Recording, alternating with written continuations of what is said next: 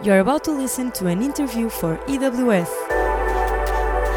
Intending to provide educational information from various domains in psychology, physical exercise, or motor learning, an experienced professional joins in a conversation with our founder, assisting EWS mission of building a mindset and methodology that can optimize both sport performance and mental health.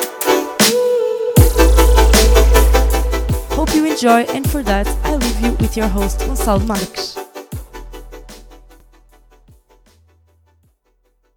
Hi there, Gonçalo Marques from here, the founder of EWS, and I'm very glad to premiere this interview series with a very enjoyable person. I admire him for considerable reasons, and this introduction of him will probably not fill all of those, but hopefully you'll get a sense on the next hour or so. So, our today's guest is probably one of my favorites to ever be casted in EWS. And prepare yourself because this intro might get long. You can check the links in the description for what he brings on along. I'm thrilled to present you a 29 year old guy from Lisbon. At such a young age, he has done and achieved a lot. Well, he is a psychologist, integrative psychotherapist with this current clinical practice at ISPA. Closely linked with that, he also provides services of supervision to other therapists. Currently lectures in three teaching classes, also at the same college, ISPA. He also functions as an advisor on research projects and as a guide in master theses. Moreover, at ISPA, he is one of the coordinators for their Academy of Psychotherapists, a place where they invite renowned figures to give weekend workshops. More broadly, he is a member, editor, and assistant for SEPI, the International Society for the Exploration of Psychotherapy Integration. Still on those realms, he is the director and host of the webinar series from SPR, Society for Psychotherapy Research. And if that wasn't enough, he owns a YouTube channel himself called Psychotherapy Expert Talks, with an accumulated number of over 150,000 views. There, he interviews major personalities from the psychotherapy world, exploring their stories in their correspondent paths and going beyond what is already laid out in theories, disseminating then knowledge that matters. Furthermore, he plays several instruments in a music band called No. And again, as if this wasn't enough reasons to spread his skills, which by the way I observed firsthand as an interviewer, therapist, and musician, he counts with six papers published in the science world and dozens and dozens of public speaking appearances in conferences and workshops. Well, I met him on a lunch via my clinical supervisor at my college, FPUL, and readily felt his good and chilled mood. He has an energetic presence with an enjoying and comfortable charisma. He has an insurmountable amount of knowledge, and combining this with an enviable ability to illustrate it and apply it responsibly and responsively while maintaining a high level of curiosity to expand it, puts him in a place that for sure can assist anyone to efficiently work anything out. And I still would not be fine to end this without briefly presenting his current major projects. He can talk about those a bit more in a little while, but he is engaged as an author and co editor for the last year in APA's book series, The Essentials of Deliberate Practice. This is accompanied by a project being developed in the last couple of years with other major professionals in that field, from which he is the co founder. This one is called Deliberate Practice Institute, currently providing opportunities and resources online for mental health trainees and licensed professionals. This is the main topic we will talk about today, but linking it more to the sports and physical exercise domains more than the clinical side. And sure, I don't want to flatter him by telling more for now. He would be too humble to accept this next claim, but without further ado, I welcome to EWS this great fellow and master at several crafts, Alexandre Vaz. Thank you so much, Gonçalo. That's really such kind words. Thank you. And congratulations on your project. It's very exciting. Yeah. so let's go to this. Do you is there something else that you want to add about you or the work that you are doing? Uh, you know, the it's funny because you know I have a lot of heroes. A lot of people that know me know that I have a lot of heroes, like professional heroes such as musicians and Mm-hmm. psychologists and researchers. And I always feel more like a fan than anything else. So when you like start listing the things that I do, like my first feeling is like yeah but I, i'm mostly like a fan of other people's work. Like i just love too many for example bands and musicians that Mm-hmm. in such a way that i had to do music myself. And i just love too much psychotherapy and psychotherapy research in such a way that i have to do it myself. So it feels really nice to hear you do the introduction but i have to admit it feels a bit foreign to me. It's like yeah but you know not the main thing. The main thing is alex Vaz the fan of all of those things yeah, that that was a that is a characteristic that puts you on uh, those paths to contribute to the world uh, Sure. the way you want and doing the things that you enjoy in music, listening to other people. So that's the one thing and the best ingredient, may I say, to um, get in a path of mastery that we can get later Yeah. to that. yeah i think there is a, a fine line between obsessiveness and expertise i think we can talk more about that and i definitely have a, a slight obsessive vein in me You're kind of a wizard that uh, can do something like multiply time and do so much, but I guess you are not sharing those uh, in this interview. the music part you mean Uh, the whole of things of a wizard one. You can share those secrets. I mean, you know, that there's a friend of mine who sometimes jokes that I have, uh, uh, I, I must have a lot of clones, so I can be in different places at the same time or do so many different things. Because the main two things that I'm interested in in life, maybe, is is the the whole deliberate practice psychotherapy stuff that I'm into, and the music part. Of course, there's also the social side, which sometimes suffers from it, and there's the dating side that sometimes suffers from it. But the main two things I think you covered. I honestly would not be able to do what I'm doing if I wasn't so enthusiastic. And, you know, when I'm feeling less enthusiastic or less productive, what I usually do is I go see or read other people's work.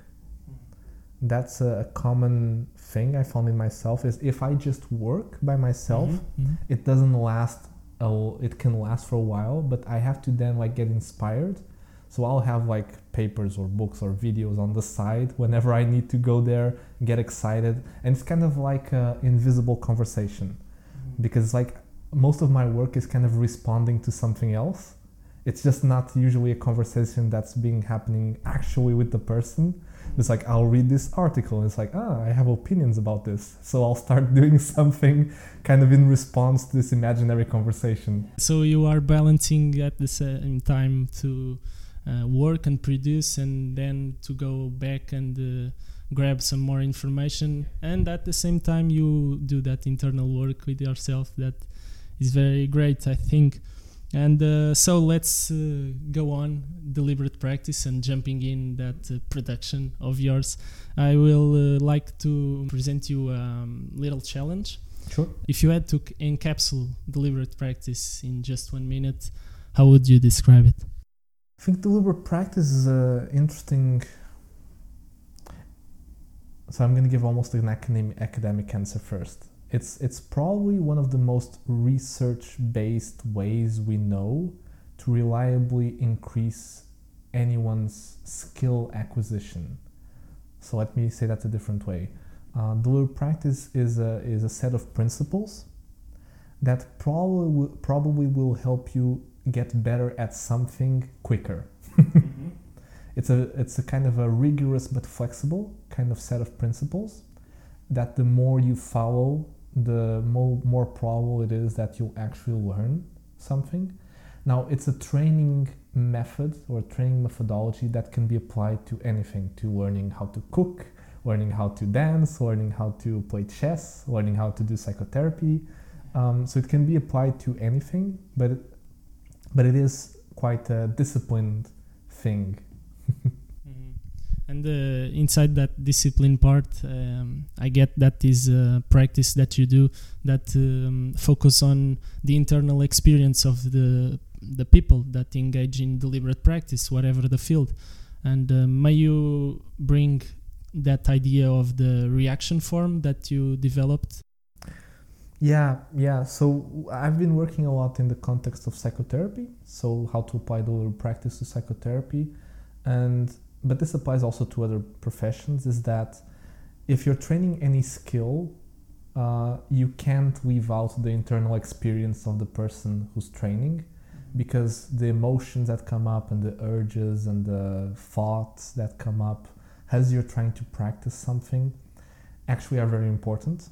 And if you're not monitoring that, um, usually the practice will get worse. So let me give you an example. In anything that we do that's uncomfortable, uh, like out of our comfort zone, very common that we start getting like self-critical or ashamed or just uh, demotivated, dismotivated. Mm-hmm. Sorry, unmotivated.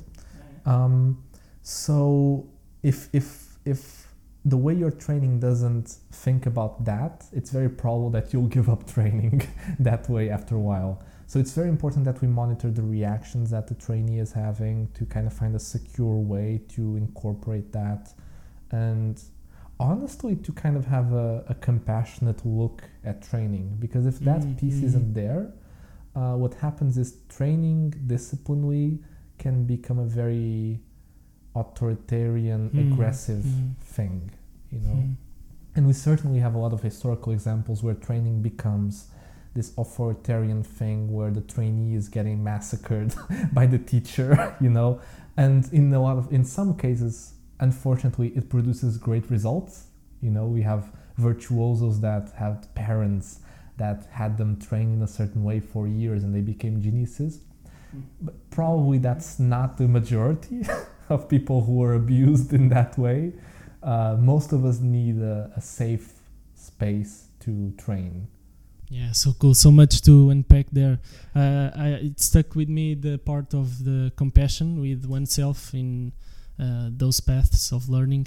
And uh, that's why I wanted in this conversation to speak about the psychological and emotional mechanisms that are involved and often disregarded somehow and uh, yeah that's uh, absolutely important to address.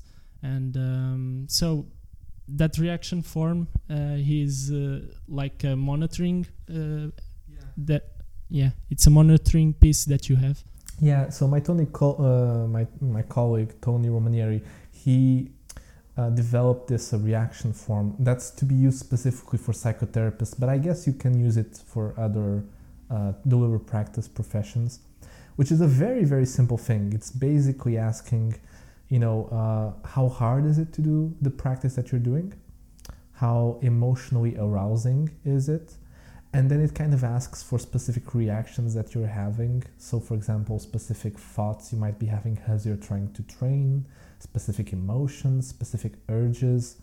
Now the problem is if you don't monitor that what happens is very quickly an exercise can become either too easy or too hard and I guess that's one of the main things about the deliberate practice research is it kind of says a very common sense thing that we tend to forget is that we we only really learn something if we're on a very specific zone of challenging but not overwhelming. Yeah, yeah. So this is a very important thing because a lot of the practice that we do, if it's not monitored, it's either too easy, like we're training something that we can already do very well, so we're not really learning anything, or it's too hard and we're not really learning anything as well because we're just flooded with anxiety, self criticism, we can't do it in any way. So, actually, most learning happens in this little window um, yeah, yeah. of challenging but not overwhelming. Yeah, like that frontier of the how our comfort zones, and that fits very well with the flow model of Csikszentmihalyi, and uh, yeah, and it can be linked uh, both at performance levels and both at the learning processes one has. Yeah. I mean, you have a psychology degree, so you know there's this definition of the zone of proximal development by Vygotsky. So it's very much to do with that. Is that there is a, an optimal zone where we can develop and grow, and the problem is if if you train in anything without thinking about this, it's kind of up to luck, you know, to know if you're in that optimal zone or not. Mm-hmm. But if you train in a way that you're actually paying attention to that, it's much more probable that your training is going to help you. Yeah. That's the piece of the word deliberate. Yeah, exactly. In the practice. Exactly. And bringing it to the practice, by the way, uh, one may think and often hears that um, repeat and repeat repeat is the way to go and improve at anything but that conscious part that you are talking about is very important. Oh yeah. First of all, you can repeat the same bullshit and it's still bullshit, right? So just repeating in and of itself gives very little to anyone. Now it's it's like what are you repeating? How are you repeating it? When are you repeating it? Those things are the most important. And at the same time, how one is feeling and how can one get feedback Yeah. from others, from other experts, from the experience of the body in some uh, running technique, or in some passing, in some shooting technique. That's something that's very, very clear, you know, very conscious within the this whole deliberate practice thing. You know, the Ar- Anders Ericsson, the first guy who first researched on this, he's very clear about the need for a coach or a teacher or a supervisor. It's really, I, I don't want to say impossible, but it's near impossible to do deliberate practice just by yourself. It is possible, and and actually, the majority of deliberate practice is solitary deliberate practice because most of the time we spend is alone, practicing alone. But that practice alone uh, actually is informed by a teacher or trainer giving you feedback. So, for example, as you already said, I, I trained in different musical instruments. Yeah. Bring that on. So you know what, what happened was uh, I would go to my teaching class. So for for example, I was taught in uh, guitar. Okay, so um, I would get feedback on what I was doing wrong with my fingers, for example, and I tried repeating the right way to do it with my teacher. But then I would go home and have to practice that right way to do it repeatedly. You know, and most of my practice time was spent at home, me by myself, practicing this skill but the skill I was practicing and how I was practicing it was informed by the teaching I had gotten from this teacher, right? So one has a aim to go for. Yeah, so there's an, a clear aim, and that's actually one of the, the core criteria for deliberate practice is that you have to have, have, have very concrete, small learning goals. That's, that's one of the main things. Like having abstract, vague Yeah. goals really doesn't help anyone. Yeah. the, the importance of measuring one's steps. Yeah, exactly, exactly. Yeah. And uh, let's bring another scenario here. Maybe it will be a little challenging for you, but uh, you can tell afterwards on a scale of 1 to 10 Oh, the how do you feel. assessment. Good. so let's go. Um, we could pick a hundred youngsters, and they would all grow in the same conditions, with the same educators, and practice the same amount of time per week at any set of skills they were in a mission to improve upon, and you can pick one there. What do you think it would differentiate the best ones from the average, and from the worst ones, by the way, in five to ten years later? Okay, it's a good question. I mean, let's all imagine that they're all training for the same thing, like becoming Yeah, a yeah, yeah. professional violin player. Okay. Now, uh, it is important to say that a piece of the variance, so part of the percentage of what will define the best and the worst, is temperamental. So I don't want to give the impression that it's all up to practice. That would be a lie. A, a good part of it can be trained, but there's always a percentage where people come into it better than others. Um, you know, that's also an interesting topic in and of itself because we kind of have these two split narratives in our society. Either people have natural talent, you know, and whoever is good already was good anyway or had that natural talent, or we have the narrative that like everything is practice and discipline. Actually, of course, it's a, a both and thing. So some people are clearly better than others, but then you can train on that. So to answer your question, 10 years from then, part of it would have to do uh, with natural environmental, uh, char- sorry, natural born characteristics of the people. So that's the part we can't control. The part that we can control, I think the people who would benefit the most over time would be the people that would fi- follow the principles of deliberate practice. So, w- no surprise to you. so, the first would be to have ongoing observance of performance so that you'd actually be seeing them perform whatever they're trying to work on. So, let me give you an example. If you're trying to get better at playing a musical instrument, okay, it's totally different to go to your guitar teacher and saying, Yeah, I tried to play that thing and it was hard because my fingers hurt, blah, blah, blah. So, what do you think I should do? Without showing you actually playing the mm. piece. And then you have a second student who comes into the class. Okay, let me show you. I'm having trouble with this song. So, he really shows the teacher what he's doing with his fingers. This second one will probably get better results along the, line because you're going to get feedback on the observed performance, not just on the vague self-report. So more more observed performance would be important. And then the expert feedback, I think what would also differentiate is how much of the expert feedback was tailored to that specific student. Meaning, was the teacher able to create exercises for the, the trainee, the student, that were challenging but not overwhelming for them? right? So have a very individualized kind of practice. I think those would be the two major things that would. Yeah, and you demolish the part of the scenario there by saying individualize the practice for each one. So yeah, yeah, it's an important thing. Maybe there's different timings for different people, so one teacher cannot be making the same training uh, all over again that, for everyone. It must be responsive.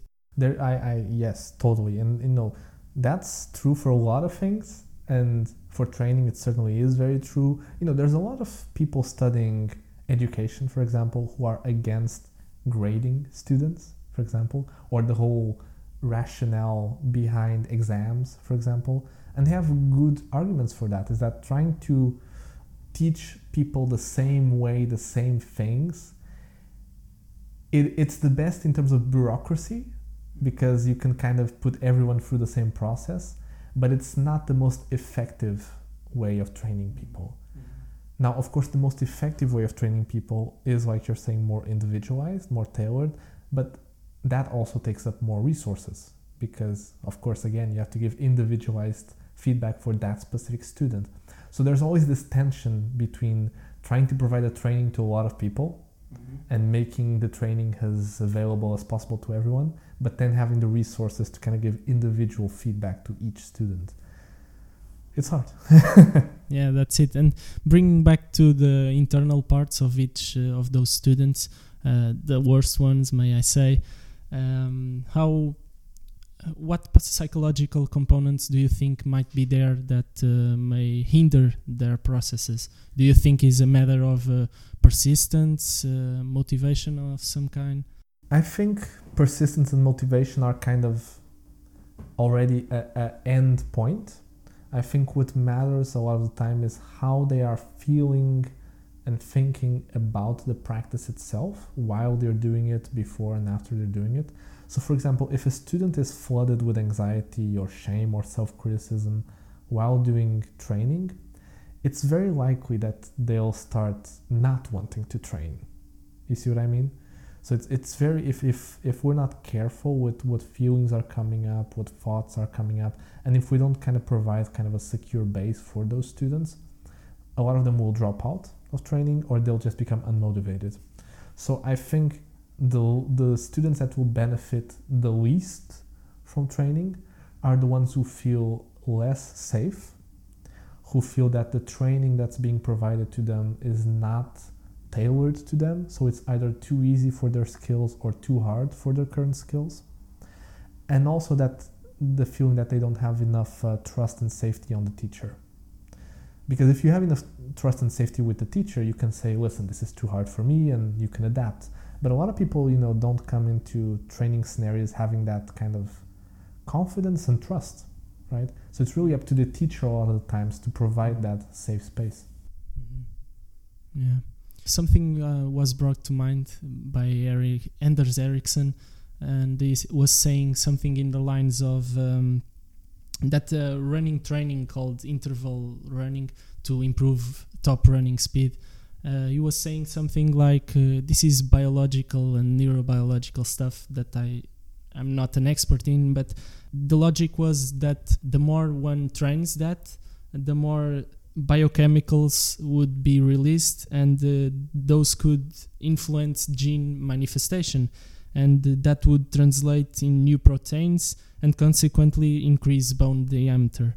I'm getting that uh, thing that you say uh, a while back of the limits of the comfort zone, and uh, this is applied directly into our bodies because at some point when we say that one can expand and uh, overcome their limits, it may be literal. So, what do you think about this?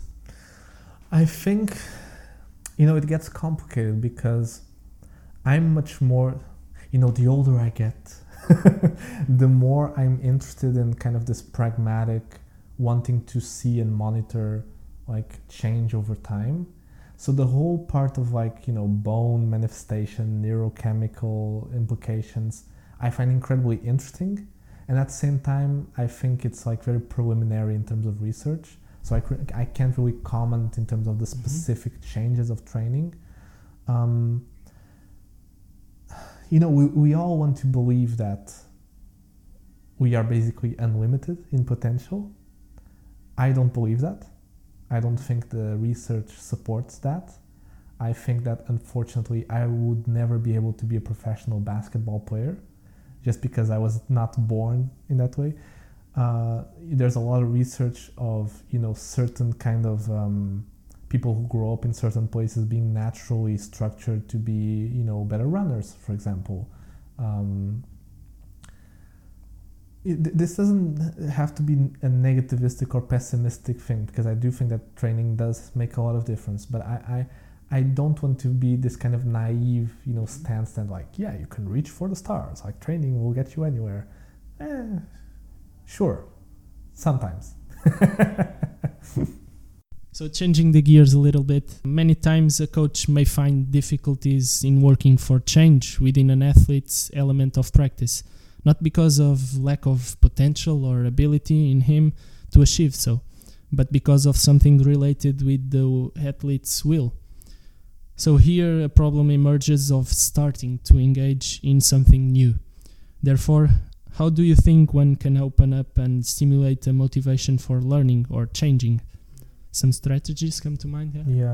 Yeah, I have I have a mixed comment. I guess it kind of goes in opposite directions, and it, it's actually connected also with psychotherapy practice. But I won't go too much into it. but yeah, but let's let's resolve that the best way we can. Yeah, the, the the issue of motivation I think is a double issue because I think the trainer does have a role in it, but I think the student also has a role in it. What I mean by that is that I don't think that it's the teacher's role to totally motivate and engage the unmotivated student. Yeah. So let me clarify. I think it's the teacher's role to keep the motivation and also increase the motivation that's already there. But I don't think it's kind of supposedly, ideally, it's not uh, the teacher's role to persuade someone to want to do something. So if you have like a student that really doesn't want to learn an instrument, I don't see it as the teacher's role to make him want to learn the instrument. Yeah. So yeah, you- you're pinpointing uh, an important aspect that is to respect the the first and the actual motivation of the person doing that activity. The why is important first of all, and, Exactly. and And- an end of all maybe. Exactly. And I do believe that the why is usually very personal. You can't fake a why and you can't give your why to someone else. You can share your why and you can inspire others, but to to try to fabricate a why in someone I don't think is gonna work. So that's just you know I, I do feel a need to say that piece first. Okay. Um, now, having said that, if you have a, a someone who already has a sense of motivation, already has a why, Or had, but is passing through a difficult time. Exactly. Then I think it's a totally different story. And I think you do want to monitor like what's their current skill capacity? Like what are they actually able to do and not do? I think that's the first question. And a lot of people maybe don't take the time into really finding that out. But to actually have a very clear sense, an honest sense of where you are in the map, you know, is the best way to get somewhere. You know there's that joke that if you call someone and ask you know where do i get to place b? the first question that you're going to get asked is where are you right now? Uh-huh, uh-huh. right? So this is this has to do with the practice and training is i can't tell you how to get somewhere before i know where you are. Yeah, great point. So that's the first thing. So to motivate someone, we have to have realistic expectations of training, and to have realistic expe- expectations, we have to know where they are right now. Okay, so that's the first thing. The second thing is we we want to make sure that we kind of contextualize the unmotivation that they're having within a plausible frame of reference. So what I mean by that is we don't want to kind of say to the people, "Oh, you shouldn't criticize yourself," or "You shouldn't feel ashamed," you know, because they'll feel ashamed and self-critical anyway. You know, they'll just feel like invalidated, basically. So I think a much more effective way is kind of being this excited teacher that's like, of course you're unmotivated, of course you're self critical, because what was being proposed to you was not realistic. I think that's a much better way to approach students, a much more compassionate way, and also much more effective to motivate students, to kind of give them the, the right to have their feelings and contextualizing it in the system that might not be working for them. Yeah, that's such an important point because oftentimes we see coaches relentlessly insist on uh, motivating the athletes and insisting on the practices that they are doing, but sometimes they aren't adequate so, to the to that time and um, so it's important to get closer to the athletes and get closer to their experience and how one can adjust both the level of difficulty that is being proposed and maybe what's going on. Empathize more. Exactly exactly. So there are those two things are always happening at the same time. The relationship between teacher and student. So how trustful how safe it feels and the adjustment of the difficulty, the type of exercise, how it's being done, all those things are very important. And again, this fundamental piece of always validating the student's experience. You know, if they're mm-hmm. saying they feel like shit during the training, it's not our job to convince them you shouldn't be feeling like shit. You know, that's because that's the pull. You know, it's very quick that we want to do that, and it's totally natural that we would want to do that but unfortunately it's probably not the best thing to do yeah. you know and it's a matter that touches me a lot when i see those kind of things happening when the next step there is when the player starts to believe that that's the way and something is wrong with him and he should insist maybe he's not working hard enough so he's maybe he's a failure and should stop and uh, that's something that sometimes is oblivious to them to the coaches and may lead to uh, precoce um, turning out of events that is bad.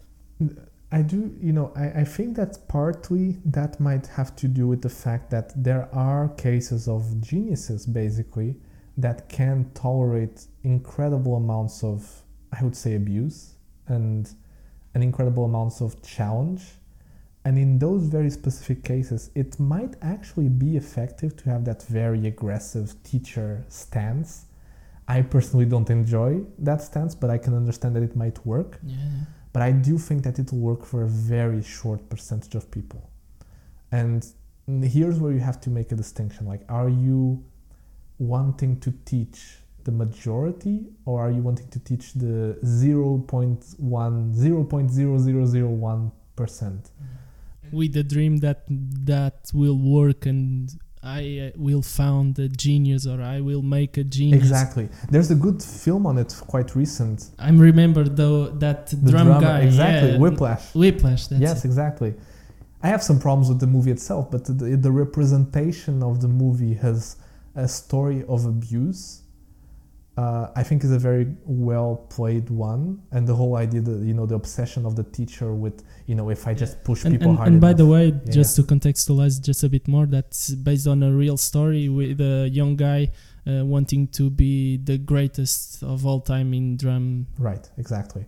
So the reason I don't like the movie or that I'm afraid of its message is that it kind of idealizes the abuse, real, the abusive relationship in a way it kind of you know it's kind of like at the end it all was worth it because now the guy is this genius drummer um, so i do have the i do feel that it ha- does have a dangerous uh, perpetuates a dangerous mm-hmm. message which doesn't mean again that in some cases that does happen that you have an abusive teacher student relationship that actually is very productive Yeah, and works on an end result of the amazing quality of performance, but then some other important aspects are not taken into account, and maybe the mental health is hindered so much. I mean, this is why I was saying we have to make a distinction between are we talking about the majority of us and increasing performance on the majority, or are we talking about the super absolute experts? Because if you, you know, I'm a, a lover of biographies. I read a lot of biographies. It's one of my pet pleasures. And, you know, when you read a lot of biographies from a lot of people who accomplished a lot, it's very clear that most of them are out of their fucking minds. Like you wouldn't want to live like any of those people basically you know? The degree of obsessiveness that most of them have like the most highly accomplished you know painter musician scientist or whatever it is has such an absurd radical level of investment and usually their family life love life whatever is totally destroyed by it. And that's a you know that's a choice we can all make. I'm not making a claim that you can't choose to have that life but- and it's always up to debate those uh, values, the yeah. the ho- the way one uh, values his values and hierarchize them. Exactly, exactly, and I I do think that you know people have and sh- and should choose whatever makes sense to them. Now, I do think that that's never going to be the case for the majority of people. You know, to to basically obliterate most of their lives for this one specific. And by the way, on that movie, also uh, the loving relationship of the guy gets destroyed. Right, exactly. So it's it's a good portrayal of that, right? Keeping on these uh, kind of issues, I bring here another scenario for you. Yeah. So let's imagine this a player that is finding himself on a hard time with his soccer practice, where he is moving up to the junior here in Portugal, that's about 17, 18 years old, and gets a sense that he is not getting picked up for the main team. So he gets demoralized, and he- as he knows, he will be playing less and wanted to be in that place very badly. Someday he is alone in the street and meets you on a walk. Chatting for a bit, he ends up knowing you are a psychologist, and as kind and skillful as you are, rapport and trust is sufficiently built. A little while back, he heard about the possibility to get help from psychotherapy or a sports psychologist, and now he helplessly asks you for advice to fight for that place in the team. What would you say? I would say to first start with the why. I would want to know why it's so important to him Mm-hmm. uh, why he wants to do it.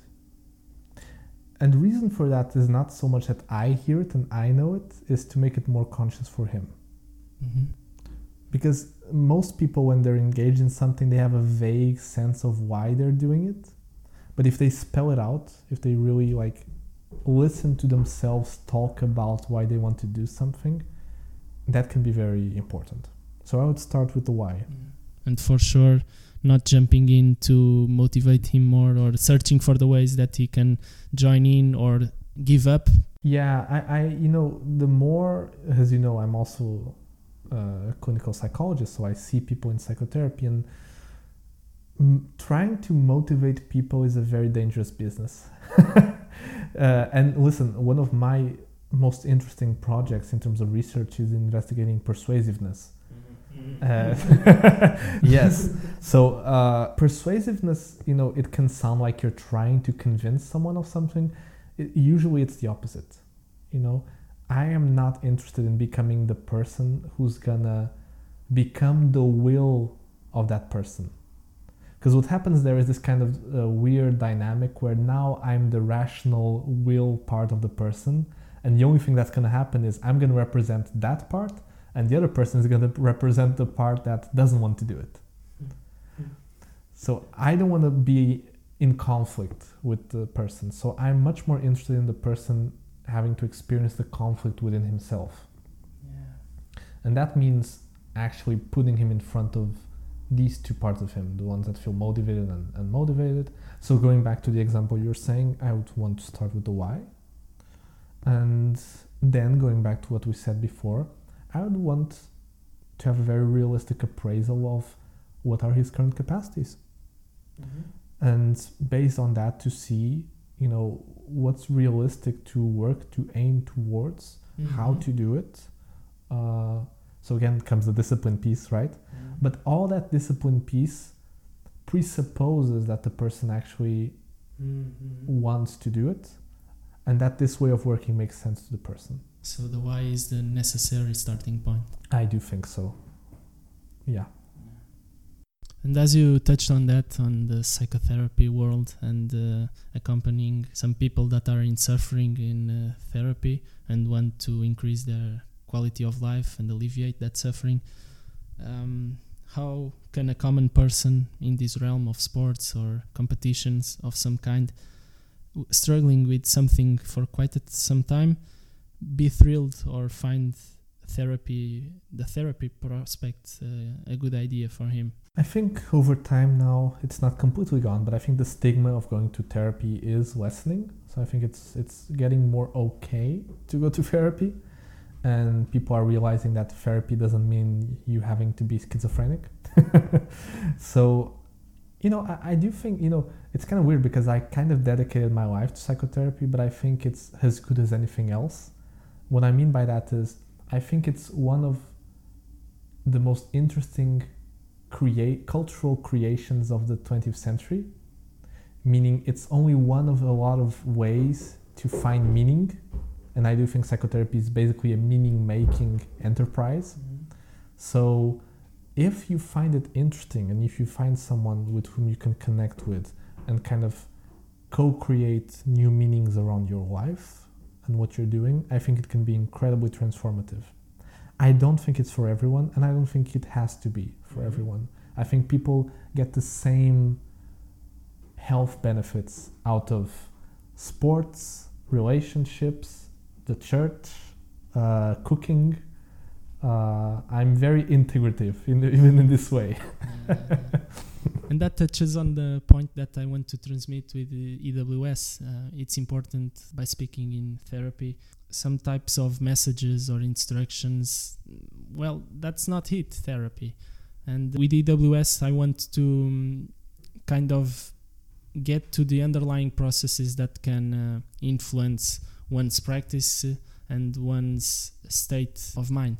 It's important to increase self awareness in people for these things and look at it properly. And also, this touches on a point of the plateaus when a person thinks he has nothing more to to improve or uh, gets to a team and uh, is not seeing any more improvement or not getting uh, fulfillment out of it how do you reconcile that The way I see it is there's a lot of activities that we do where we don't mind reaching a plateau.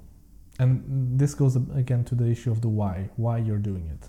So, for example, I do a lot of music work, but I've reached a sort of plateau in terms of technical uh, expertise in some of the instruments that I play.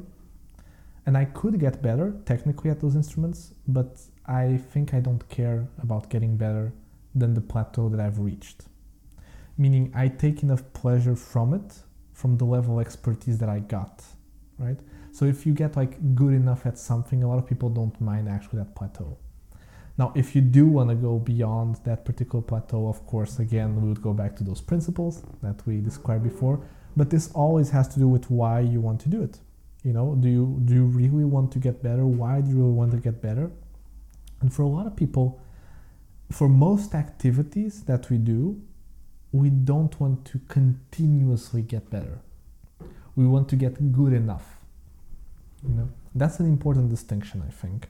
And for a lot of people, you know, you work for a while or you train something in for a while, and now you're good enough to keep doing it, and it might give you pleasure, and that's it.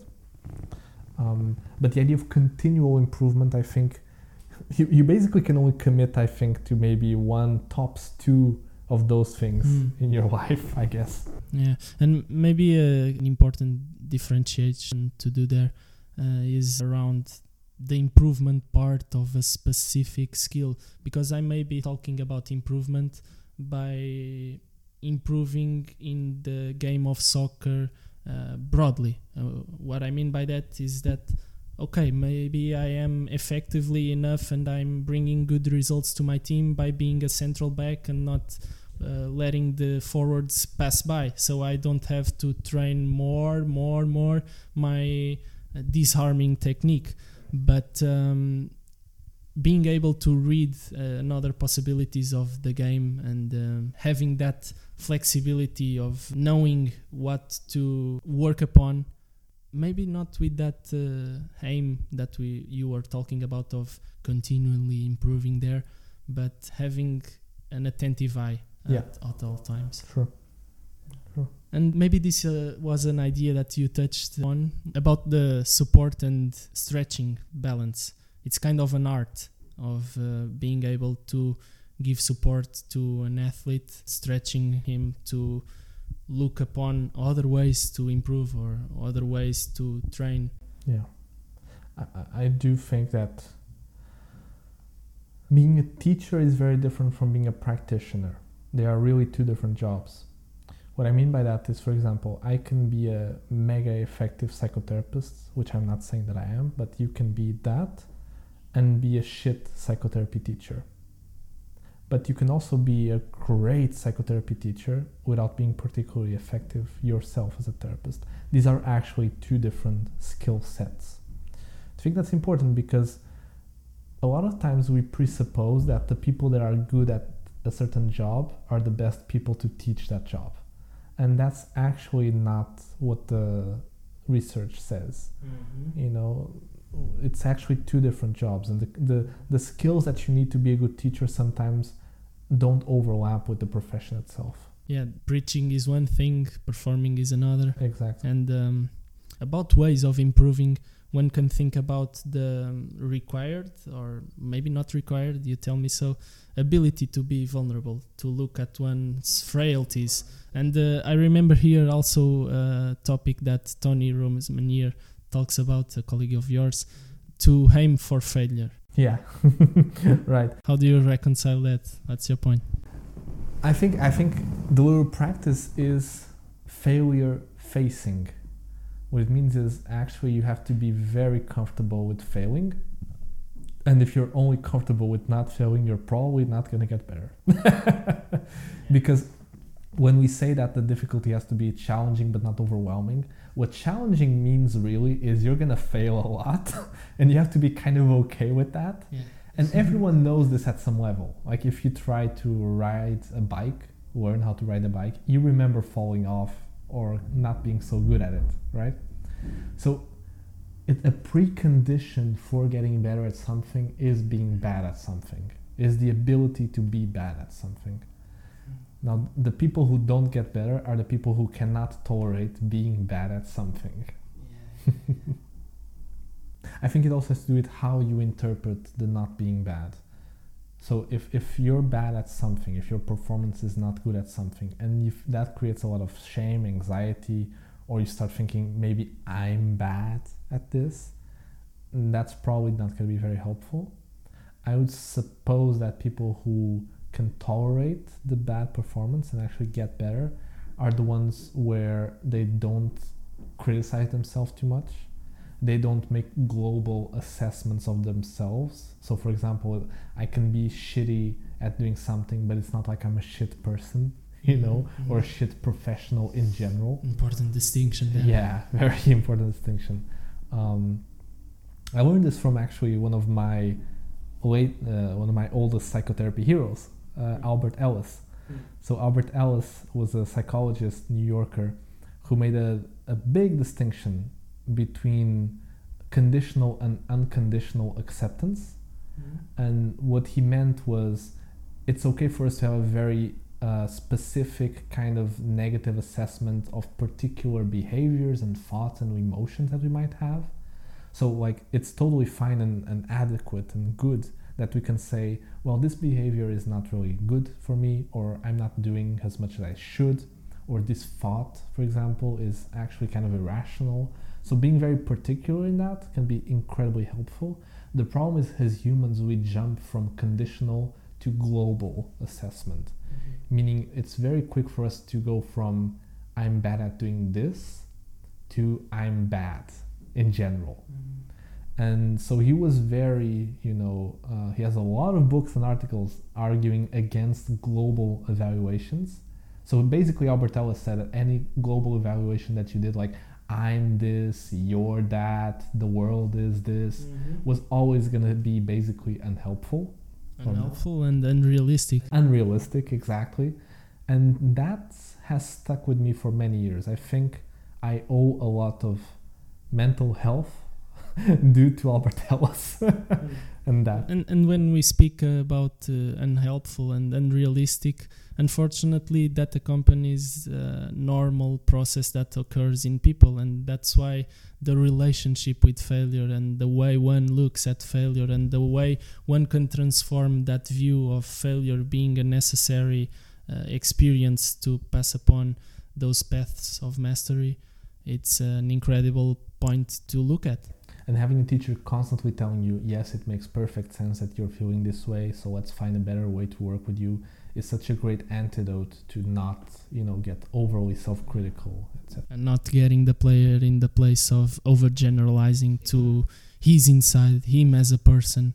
And that's a yeah great antidote great idea there. Because sometimes athletes have uh, also their identity very much attached to their athleticism and their results.